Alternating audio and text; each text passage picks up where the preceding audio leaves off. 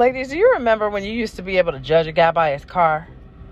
I mean, you know, it was pretty safe to make a judgment, to pass a judgment when you met a guy and he had a nice car. You're thinking, oh, he got his shit together. He's responsible. He pays his bills. He got a nice whip. You know, he's doing his thing, right? Not no more.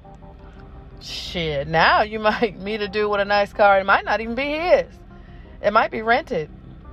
and I don't mean leased, I mean rented for the weekend. Or it could be stolen if you live in Atlanta. There ain't no telling what the hell you run into these days. You cannot take anything or anyone for granted. Seriously. Watch your shit.